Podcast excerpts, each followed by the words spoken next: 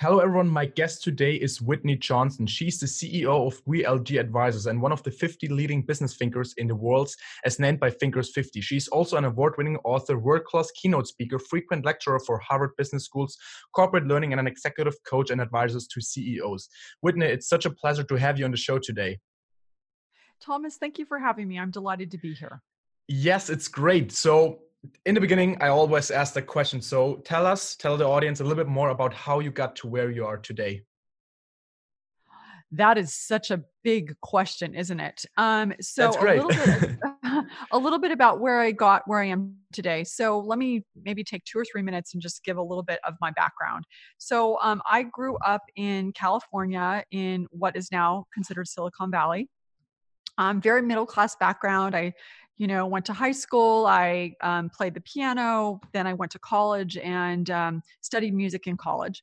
Um, and then after I graduate from college, my husband and I moved to New York so he can get his PhD in um, biology at Columbia University. And this is where my story, I think, kind of in the context of the conversation that we're having today really begins is we get to new york i'm terrified to be there because i grew up in a suburb um, in california as i mentioned and um, uh, I don't want to leave our apartment. I would stay there all day long, but we need to eat. So I have to go out and get a job. Um, and uh, because I studied music in college and I had zero connections in New York and very little confidence, and at the risk of stating what is probably pretty obvious to everybody who's listening, I am a woman. My first job was as a secretary working for a stockbroker. Um, and so a across from my desk, though, there was this bullpen of young stockbrokers. Turned out they were all male um, aspiring masters of the universe. Pressure to open accounts is intense. So they're saying things like throw down your pom poms and get in the game. And at first, I'm kind of offended by that because I was a cheerleader in high school. But as I heard that over and over and over again, I realized that um, I was going to be working at least five years. Why would I make X when 10X is a possibility? And it was time to throw down my pom poms. And I would not have known to call it this then, but that was the beginning of me disrupting myself. Uh, I started taking business courses at night, um, accounting, finance, economics. I'm still working as a secretary. But then I have a boss who is willing to help me grow, to give me this opportunity. And that allowed me to move from secretary to investment banker doesn't happen in financial services. It's a very wide divide, but this boss, his name is Cesar Baez, he made it possible. Um, then move up in banking. There's a merger. I get disrupted. I move from banking to equity research, which is like a huge step back. And we can talk more about that if you want. Um, but then I had two children, which is a very big disruption. Um, in 2005, I was at the top of what I consider my S curve of learning and disrupted myself again, left Wall Street to become an entrepreneur entrepreneur, connected with Clayton Christensen at the Harvard Business School. And um, because I had invested, and he is the person who came up with this theory of disruptive innovation, he wanted to start a fund, asked me if I would help him and his son start that fund, did that. Um, but then in 2012, these ideas are like in my brain, and I'm thinking these aren't just about products and services and companies and countries. There's they're about people, and so I had written an article called Disrupt Yourself in the Harvard Business Review. And that started this next disruption, which is now I'm an author and a researcher, and I've codified these frameworks of, of disruption and personal disruption that I teach to organizations and coach organizations around the world. So that was probably more than three minutes, but that's how I got to where I am today that is an amazing story. So I obviously have looked on your LinkedIn profile and there is a lot of information and a lot of things that you did, but dive a little bit more into what you currently do and what your current basically day-to-day life looks like. Yeah, absolutely. So what do you want to know? Well, so you it says that you are you know um you you work at WLJ Advisors, correct? Yep. Uh-huh. I'm the the CEO and founder of WLJ Advisors. So what do, what do, what do you do there? And basically how do you make money? Oh, I love that question. It's such a great question, right? What's your business model? How do you make money? And so so basically our business model is so we've got these frameworks, right? We've got the S curve of learning framework that helps you us understand how people grow. Um, and then we've also got the framework, the personal disruption um, framework that helps you grow faster. And so our business is based on those frameworks. In terms of how do we monetize, how do, what does our business look like? It's actually shifted quite a bit over the last last couple of years. So, up until about two years ago, most of the revenue was generated on my speaking that I would do um, around the world and doing keynote, delivering keynote speeches around these ideas. But over the last two years, it's really kind of flip flopped of that being sort of 70% of the revenue to that being more like 20 or 30% of the revenue. And now the bulk of our revenue is around coaching around these ideas and working with high growth organizations and helping. For example, we've got a couple of organizations where we coach all of the senior leaders. We're also creating these programs where we're coaching um, the second level managers et cetera and so we're um, 70% of our revenue now is from this coaching and consulting around the s curve of learning and and the certification that people are able to do and do the coaching on their own as well so it's really flipped super exciting super fun kind of at the starting to move into the sweet spot of the s curve in terms of being a business owner and building a business but it, it's it's a lot of fun that is amazing. I, I love that. So when you when you first started out because we have you know a lot of young people aspiring entrepreneurs listening but also a lot of experienced people who already have their businesses what were yep. some of the best resources that have helped you along the way it could can be you know 20 years ago when you first started out or you know just seven years ago when you when you got into WLJ advisors yeah. So I guess um, at the beginning of my career, I, I would say one resource. This won't sound like a resource, but it is. Is to put yourself in a situation where you're around people that are going to up your game.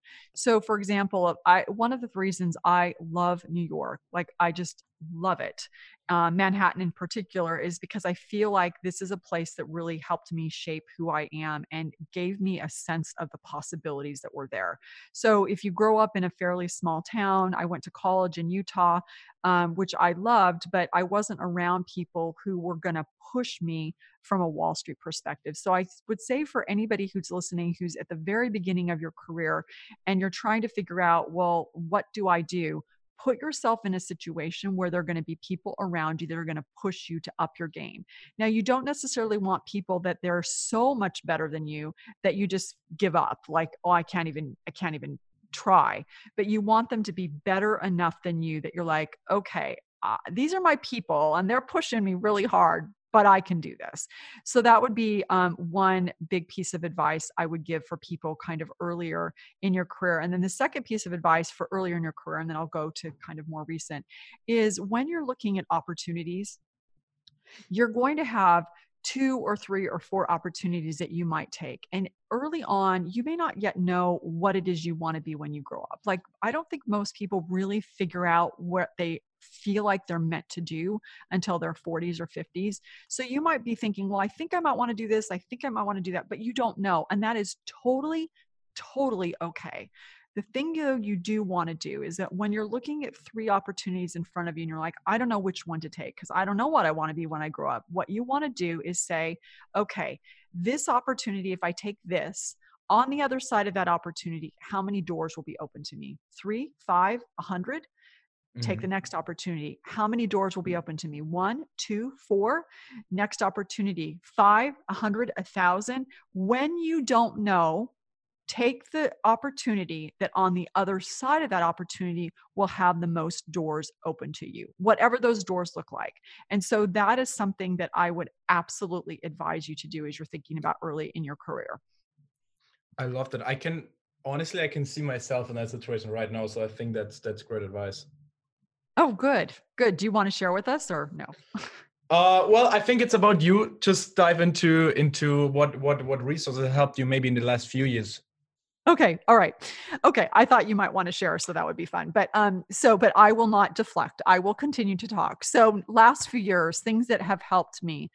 Um, I would say so. Mm-hmm. As you know, I've written um, three books and I'm now working on my fourth book. And I think one resource that's been really important um, in writing books is there's this sense that writing a book is a solitary effort, that you go into this cave and you write a book and then you come out. And what I have discovered that is that writing a book, like pretty much everything else in life, is very much a team effort. And so, to the extent that you want to be a writer, or to the extent that you want to be a podcaster, find people, um, one or two people around you that are going to help you get that done. Like if you're a writer and you want to write a book, then find one or two people that are great editors. And there are different kinds of editors, but someone who can you can bounce your ideas against them, and they can be like, "Oh, that's a great idea. Oh, that's a terrible idea." But they kind of push you, and to the point that, to the extent that you're starting to feel kind of like a perfectionist around us, and you know struggling with that one sentence or phrase or idea that you can toss to someone they can give you some ideas and then toss it back. So writer find um, find a good editor Mhm. that would be something I would say on that process. And then from a podcasting perspective, um, to the extent that you decide that you want to be a podcaster, also get someone around you that can give you good advice on how to do interviews and how to frame your questions and how to do the Yeah. technology um, because it's actually a pretty big endeavor and i know when i first started i felt like i didn't know how to do it but I didn't do it by myself. I started asking questions who do you know? And then I was able to assemble a team.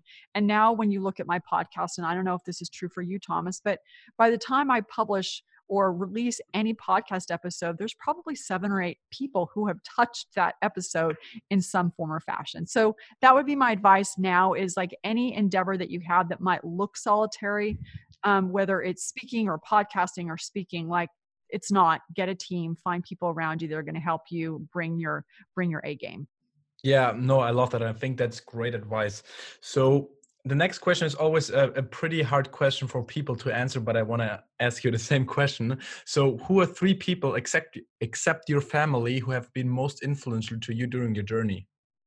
oh oh that's not a hard question um a No, a I- lot I- of people always say, "Oh, I cannot name three people," or "It's hard to rank them," or whatever. But Okay, go ahead. all right so so outside of our family right you said so it doesn't include Yeah. our family um so i would say the first person um i would say is um most influenced my journey okay i'm going to throw out a couple of them and then we'll kind of see where it goes so Yep. one obviously pivotal person was this boss that i had in my very first job working as a secretary who gave me that shot of saying okay we're going to promote you to be an investment banker and again, if you're in financial services, like no one does that. And so, super huge influence, not so much because of what he taught me, but just because he sponsored me and he gave me that opportunity. So, that's been an influence of opening that door for me. Um, and again, like I said, his name is Caesar Baez. I really believe in giving shout outs to people who have been um, um, instrumental in our careers. Um, another person that I absolutely credit is more recent is Clayton Christensen. So I was working with him on a number of nonprofit projects with our church and got to know him. And so that's kind of a disruptive approach of getting to know this legendary thought leader. And um, he obviously has been hugely influential because it was his book that I read, The Innovator's Dilemma, that helped me understand when I was still picking stocks on Wall Street what was happening with the stocks that I was following, why some were beating my numbers, some weren't. But then Hmm. also this idea of um, oh, if I want to do what I need to do in my life, you know, this inchoate sense of what it is, I'm going to need to disrupt myself. And so all of the work that I do now is built on and based on his theory of disruptive innovation. And then I've, I've built that out to this idea of personal disruption. So his work has been hugely influential. Um, I'll name two other people that I think have been important. Another person Mhm. that has been really influential for me is Marshall Goldsmith. Um, he wrote a book called What Got You Here Won't Get You There. Um, a couple of years ago, he started this legacy project uh, called 100 coaches. Actually, it started out being 15 coaches, and he was going to teach people what he knew. And he he selected me to be one of those people. And he's been a wonderful mentor. And I think it's part of the reason that my business has switched of saying, you know, when I was working on my coaching, of introduced me to the first CEO that I started coaching, right, and and was able to say to me, "You're charging this, you should be charging that." Um, so he's been hugely influential in helping me think bigger, and also again being a sponsor in many ways of my work. And then the, the fourth person I'm going to mention, um, it, who's been influential in terms of my thinking, um, has been Brene Brown. So she, um, I got to have her on the podcast this year. So super huge highlight of the year.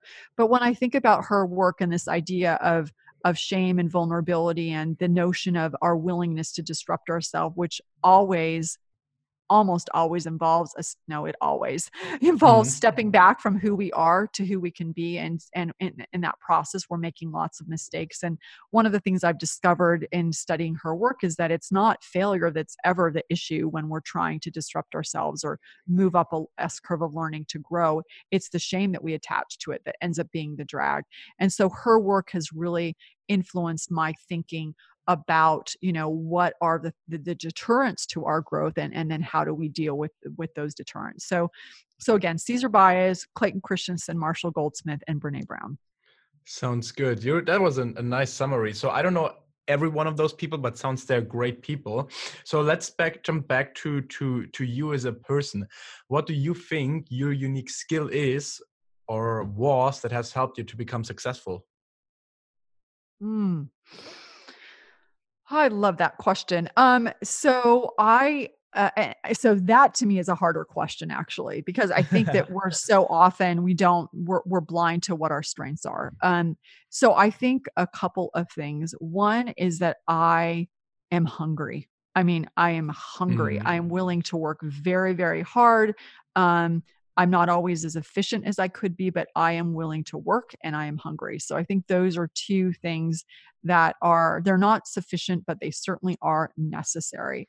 Um, I think the other thing that has, has allowed me to be successful, and I think this maybe goes to my why. Um, I just interviewed Simon Sinek for our podcast, so I was reading all of his oh, books. Amazing. I'm thinking about I'm thinking about you know start with why and like what is my why? And I thought I knew what my why is, but I'll tell you what I think it is as of today, and it, it might change in six months. But but I do think that this goes to how you end up being successful in whatever it is you're doing. Is you're really clear on why you're doing what you're doing, and my I think my why is that every time I interact with someone, whether it's you, Thomas, or the person I was speaking to before we were on the phone and after I will, you know, whoever I speak to after, is that when we finish interacting, you have a greater sense of your fundamental value and the possibility of who you can be.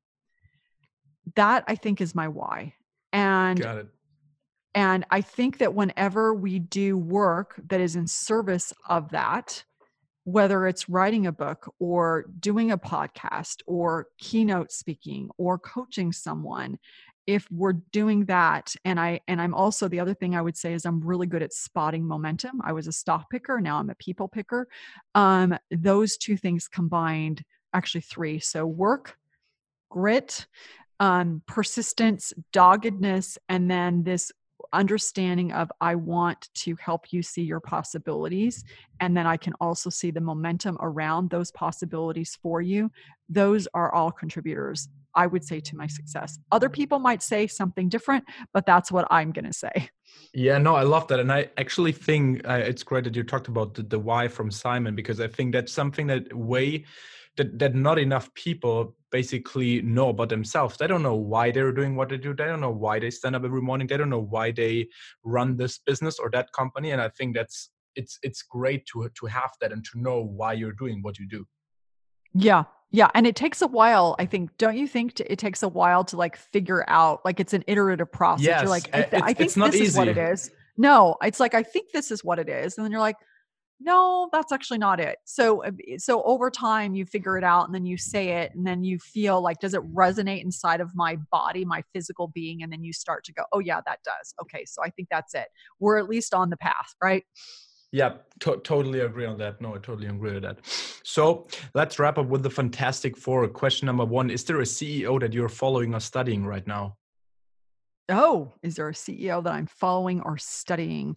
Um, yes. So I have two CEOs that are actually clients. So I'm going to include those, and then I'm going to include someone else. So one is his name is Brandon Rodman. He's at a company called Weave, and it's a high high growth growth stage startup. So I'm obviously he's a client so i'm watching him and analyzing him and he's an amazing leader and then another person his name is scott pulsipher and he's the president of western governors university that is doing amazing things disrupting our traditional educational models so those are two people that i'm watching because i'm very mm-hmm. intimately mm-hmm. sort of acquainted with what they're trying to get done but another ceo that i'm watching and have been really impressed by um, is um, hubert i'm totally mispronounce his name, but Hubert Joly, who's the CEO of Best Buy. Um, and, or actually was, actually, I think he's now the chairman, so that's not going to count, but we're going to use that one anyway. I'm yeah. very, very impressed by him and what he has done and built at his organization. God, I love that. Do you have any routines that you strictly follow on a day to day basis?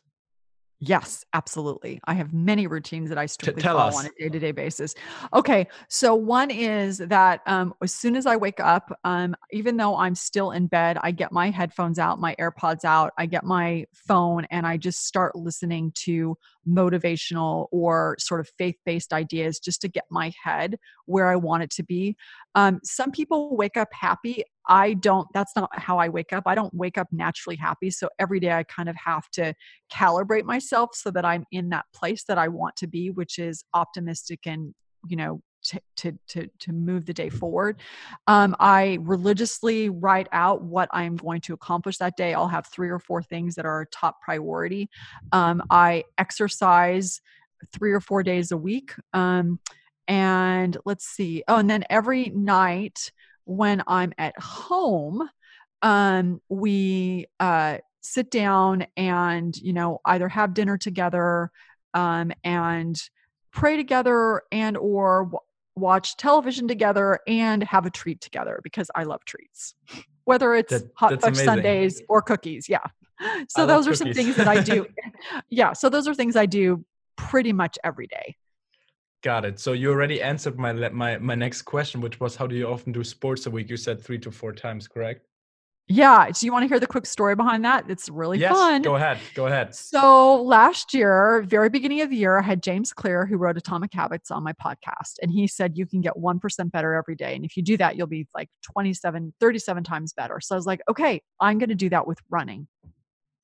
So I want to run a 5K. So I started out and I was doing five minutes at a time, but not like continuous, like 30 minutes, 30 seconds walking, 30, 30 seconds running. I started at five minutes. And if you had to improve at 1% every day, then I had, would have to add six seconds a day. So I started doing that. And then over time, it ends up being 10 seconds or 15 seconds. But as of this morning, when I did this exercise, I was at 26 minutes. So over the course of the year, because I, I travel a lot, so I can't do this every day, but over the course of the year, I have gone from doing five minutes to 26 minutes because I focused on that 1% a day. And so by next year, I'll be able to run a 5K. Isn't that cool? That's amazing. And I think I think that's great that you did that. I see so many people who to start it but then don't stop. So maybe you can dive into a little bit or they they, they, they, they then stop. So tell us a bit why you or how you how you kept going all the time over that long period of time. Well i think you know what i think it is thomas is that there's something about that 1% that makes it super manageable. Like you know like i started at five minutes and tomorrow i only have to do five minutes and six seconds and the next day i do five minutes and 12 seconds. Like yeah. that feels and, and starting at five minutes, I could have started at 20 minutes, but that felt too big. But I was like, five minutes, I can do five minutes, right? That's easy. And so I think the secret is is to start at a place that feels so ridiculously easy that you just can't not do it. Right. Yeah. You just can't no, not do five minutes on a treadmill. And then you start to build that muscle because now it's like, oh, I just did 20, you know, 26 minutes, but that's not too hard because yesterday I did 25 minutes and 45 seconds. So there starts yeah. to be this habit and this pattern and this wiring. And and we all know that the way to get really good at something is for it to feel natural. And so by building that up so gradually it starts to feel natural and so it's it's just not that I mean you have to make time, but it's just not that hard. Whereas if I had said I was going to do 26 minutes back in last January, that would have felt daunting and I wouldn't have persisted. Yeah, no, got it. I think that's that's great advice, and I think maybe some people will take that advice and and go for it in the audience. Oh, I so, hope so. Yeah. So, last question: What do you wish you would have known? Uh, what do you wish you would have started when you were 20 years old? I wish I would have started. I mean, woulda, coulda, shoulda, but um, I wish I would have started, and I kind of did, but I stopped. So I wish I would have started um, really being serious about being able to play jazz piano. That's great. I love it. So all, so many people just say like like business things, or uh, they would have started. They they they would have said, would have loved to start Tesla or something like that. So oh. it's great. I oh. think it's a great answer. Thank you.